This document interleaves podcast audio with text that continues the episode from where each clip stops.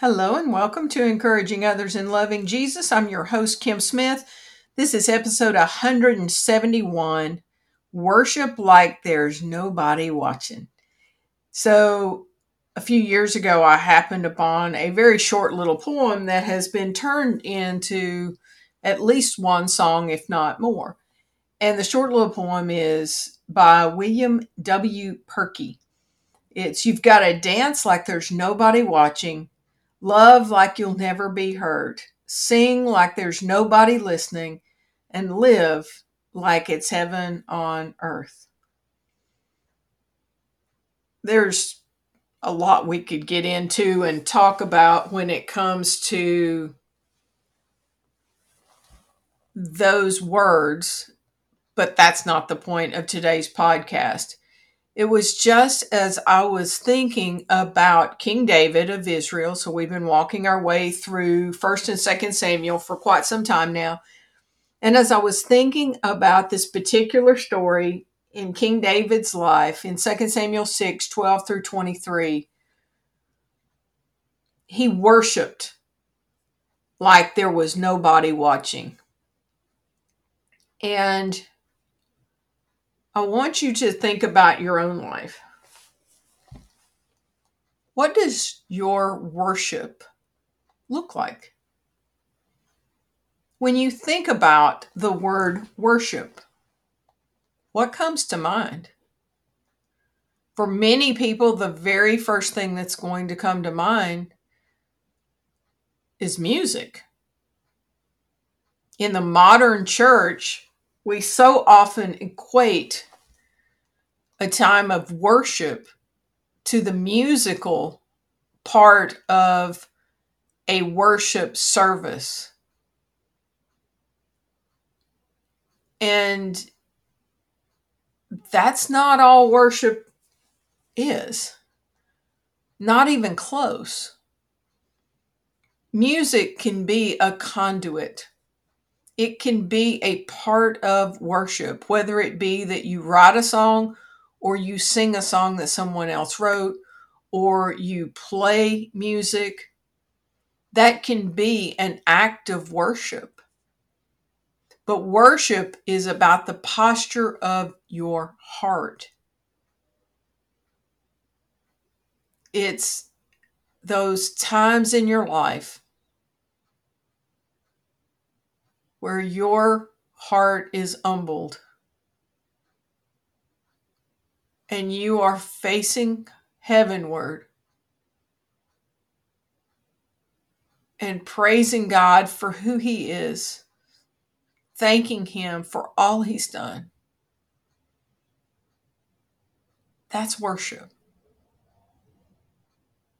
And in today's podcast, we're going to see David worship in a bit of a different way than we usually think of worship and we're going to see someone close to him who disapproves big time of his manner of worship. But so that we don't put David on too much of a pedestal, we will also see David struggling with pride. We don't know that he had pride in worship, but he definitely reacts to his wife, Michal, who is the daughter of former King Saul. He definitely reacts to her with prideful statements. So, how about we jump into this? So, join me in 2 Samuel 6 12 through 23. David has been named King of Israel. We've spent the last couple of weeks talking about David's want to bring the Ark of the Covenant to Jerusalem so that the Lord would be the center of Israelite life. We saw two weeks ago how he didn't prepare physically, mentally, emotionally, spiritually and he didn't lead the people and it didn't go well. And we talked about how to approach the holy. And then last week we talked about how to do it right. Whenever you are going on a God assignment, which that could be 24 7 any time of your life if you love the Lord. If you're going on a God assignment, you need to be spiritually prepared. And that is such an incredible reminder for me right now because I'm getting ready to embark upon a trip. And I have no idea how many hundreds of God assignments that God may place in my path from the time I get to the airport, maybe even before, maybe even my Uber driver. Will I be ready for those assignments? Will I be prayed up and spiritually prepared? How about you? And so David, he got his act together. He helped to lead the Israelites. He took three months to figure it out. And so they're bringing the Ark of the Covenant into Jerusalem, which is the city of David. And we see this really interesting entrance. Starting in verse 16, but as the ark of the Lord entered the city of David, Michal, the daughter of Saul, looked down from her window. When she saw King David leaping and dancing before the Lord, she was filled with contempt for him. Is there anything wrong with leaping and dancing before the Lord? Not if someone's heart is in a position of worship. And do notice that it says before the Lord. David was intentional. David was celebrating the fact that God was coming to stay with his people and that God had blessed David with the fulfillment of the promise. David was just overjoyed and he was overwhelmed, and it poured out in this case not in song lyrics as it so often does in the book of Psalms, but in him dancing around, him just not caring who was seeing his worship to the Lord. It will continue. They brought the ark of the Lord and set it in place inside the special tent David had prepared for it, and David sacrificed burnt offerings and peace offerings to the Lord. When he had finished his sacrifices, David blessed the people in the name of the Lord of heaven's armies. Then he gave to every Israelite man and woman in the crowd a loaf of bread, a cake of dates, and a cake of raisins. Then all the people returned to their homes. When David returned home to bless his own family, Michal, the daughter of Saul, came out to meet him. She said, in disgust, How distinguished the king of Israel looked today, shamelessly exposing himself to the servant girls like any vulgar person might do. David retorted to Michal, I was dancing before the Lord who chose me above your father and all his family.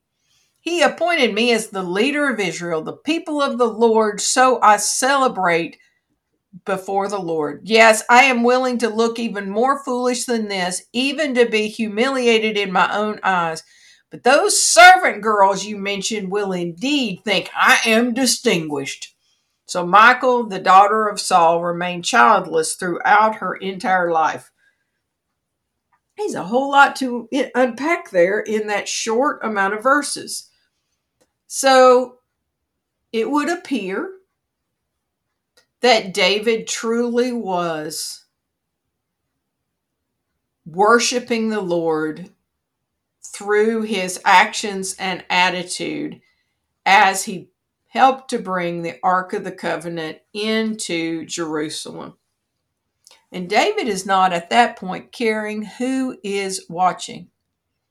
He is all about lifting up praise to God. But Michal sees it totally differently. So David appears to be totally focused on God. And Michal is totally focused on David and not in a, oh, I love that man and how he worships the Lord. I don't know how many females I have on this podcast today, but like, what would it be like to see the man you love fully surrendered in worship to the Lord? I'm just thinking of the millions, probably, of ladies who love Jesus, who would give anything in the world to see their man all out worshiping the Lord. But that wasn't Michal's thought. Michal thought that David, because he was kind of scantily dressed by the time he made it into Jerusalem because of the clothing he had on, she thought he was doing a dance for the, the servant girls.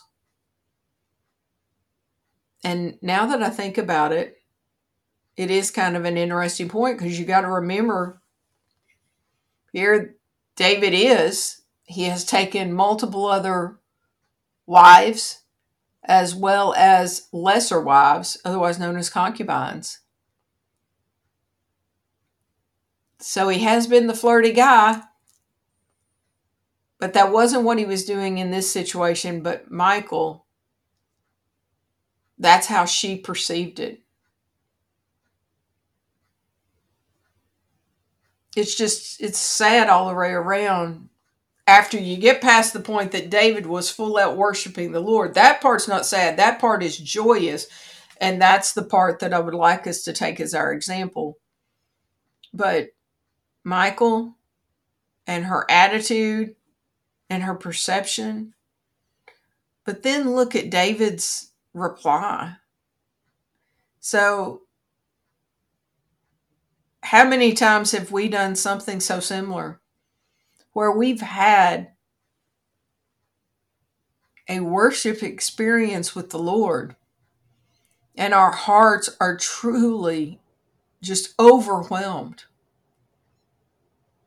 But then someone in our family, someone in our friend group says something, and we immediately jump from time in the spirit to a fleshly response.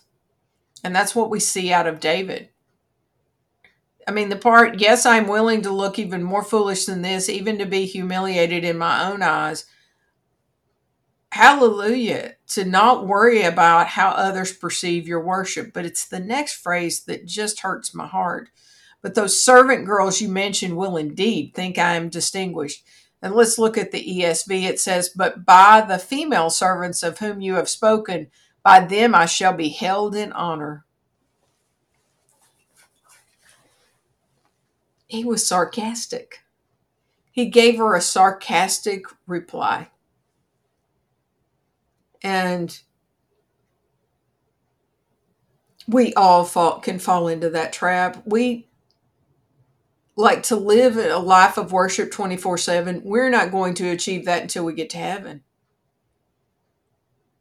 We're going to have ups and downs just like David, where we have maybe a great Bible study and we come out on cloud nine. And somebody gives us a look, or they give us a bit of lip or whatever it may be. And we immediately go from living in the spirit to living in the flesh. And so I want you to think about the whole idea of worship like there's nobody watching. When is the last time that your worship of the Lord would have been something that would have caught anyone's attention. That that is not to mean that we are to be showy in our worship. That's not what it means at all. But I want you to think about your heart? When's the last time you truly worshiped? I don't mean sat in a church service and sang songs. I mean truly worshiped the Lord.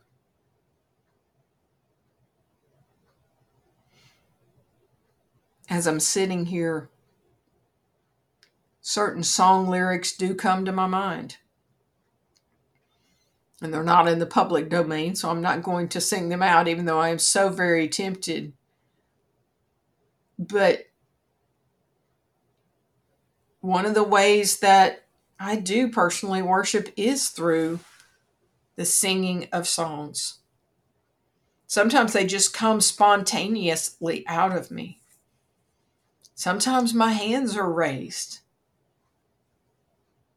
I had the most unusual experience a few years ago where I had someone who must have been observing me in worship, in public worship. They were wanting their loved one to feel less restrained in worship and they were hoping that my manner of worship would help them to be able to not be concerned about what others were thinking. That was one very interesting conversation what was even odder is the person they were concerned about went to be with the Lord not that long afterward. And and he really knows how to worship like we won't understand this side of heaven. So my weekly assignment feature is I'm asking you to set aside at least 30 minutes to devote yourself to focused worship of the Lord. What might that look like? Well, that's up to you. But let's think about some ideas. You might want to start with a worship song that's especially dear to you. One that, whether you sing along or you just meditate on the words, it would still be a place for you to begin. The lyrics that are keep flying through my mind and I will just speak them, but it's the song I worship you, Almighty God, there is none like you. And I get emotional just thinking about them. So your time of worship may have some songs. Your time of worship may also have some written songs, such as in the book of Psalms. So, Psalm 149, there are many, many Psalms of praise in the book of Psalms. And this one happens to be written by who? King David. Thank you very much. The man who publicly worshiped wrote many, many songs to be sung in the public worship. And I want to just read down through the lyrics with you. And if you wouldn't mind, just allow yourself, wherever you may be, just allow yourself to be in a posture of worship where you humbly exalt the Lord. You thank Him for His benefits you praise him for who he is. So join me in Psalm 145. The psalmist David says, I will exalt you, my God and King, and praise your name forever and ever. I will praise you every day. Yes, I will praise you forever. Great is the Lord, he is most worthy of praise. No one can measure his greatness. Let each generation tell its children of your mighty acts. Let them proclaim your power. I will meditate on your majestic, glorious splendor and your wonderful miracles. Your awe inspiring deeds will be on every tongue. I will proclaim your greatness. Everyone will share the story of your wonderful goodness. They will sing with joy about your righteousness. The Lord is merciful and compassionate, slow to get angry, and filled with unfailing love. The Lord is good to everyone. He showers compassion on all his creation. All of your works will thank you, Lord, and your faithful followers will praise you. They will speak of the glory of your kingdom. They will give examples of your power. They will tell about your mighty deeds and about the majesty and glory of your reign. For your kingdom is an everlasting kingdom. You rule throughout all generations. The Lord always keeps his promises. He is gracious in all he does. The Lord helps the fallen and lifts those bent beneath their loads. The eyes of all look to you in hope. You give them their food as they need it.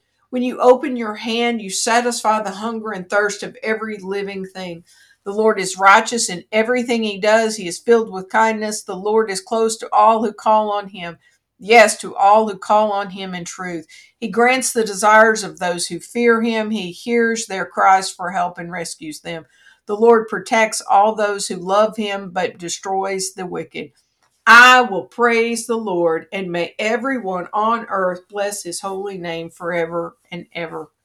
And all God's people said, Amen. And so, if you wanted to use a psalm like this in worship, you might just pause after, when you come upon a section that really grabs hold of your heart.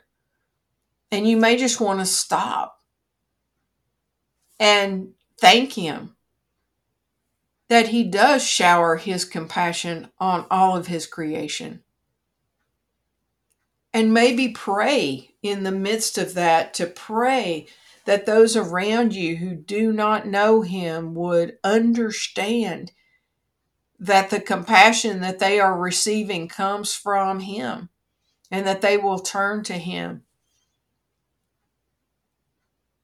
There are so many ways to prepare our hearts for worship we can also take some moments and just sit in silence. And that means no devices, you know, no texting, no tweeting, no WhatsApping, whatever it may be, to just sit and listen to the Lord's voice. If I were outside my house right now,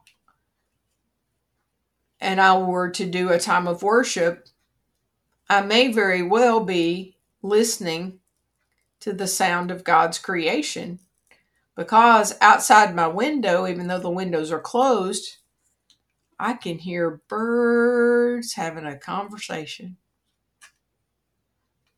I'm one of those people that nature helps me to focus on the Lord. It's always been that way, and I expect it always will be. And so sometimes, in order to worship the Lord, we need to get away. That may mean for three days out of town and have a retreat, or it may mean a half a day at the lake on your own, not out there with a bunch of people, but a half a day on the lake where you just take in his creation and thank him for anything and everything that he brings to your mind. Sometimes I think we get so used to the thoughts of worship being in church that we forget that as the temples of the Holy Spirit, we can worship the Lord wherever our body goes when we are on a walk, when we are out in an event, like we can take moments or we can take sections of time and just focus on Him. Because if we truly focus on Him, the posture of worship should come naturally. Because when we focus on Him and we see who He is, we will be reminded of who we are. And as sinful human beings who he has chosen to save by his Holy Spirit, worship should come naturally from our hearts. So if you are one of those that has difficulty with being expressive in your worship, especially when you're in public, I want to remind you of the little phrase from a contemporary Christian song from many years ago. You need to remember that you are worshiping to the audience of one. And not worry about what your sister thinks, what the lady in the pew behind you thinks. Focus on the one who is worthy. Because if you are a follower of Christ, you're going to spend eternity worshiping Him. Let's practice well now. Thank you so much for tuning in. Remember, this podcast is free for you to share, free for you to listen to. You can see the show notes down below, and in that, you will find the link to the hidden episodes. The first, I think it's 50 episodes when we were named a country girl in a city world loving Jesus. If you have any questions, you can reach me at encouraging others and loving Jesus at gmail.com. You can reach out and join our Facebook group at Encouraging Others in Loving Jesus. And how about you take some time and truly set aside at least 30 minutes this upcoming week and just spend time focusing on the Lord? I can pretty much guarantee you the worship will come. Look online, look up the names of God El Shaddai, Jehovah Jireh, and look at look at what his names mean. Look at his attributes. Type in attributes of God and pull up a list of all the things he's all knowing, he's all loving, he's everywhere, he's all powerful. When you focus on who he is, worship should be just an automatic response. So, thank you. And remember, it's always a trust and obey kind of day.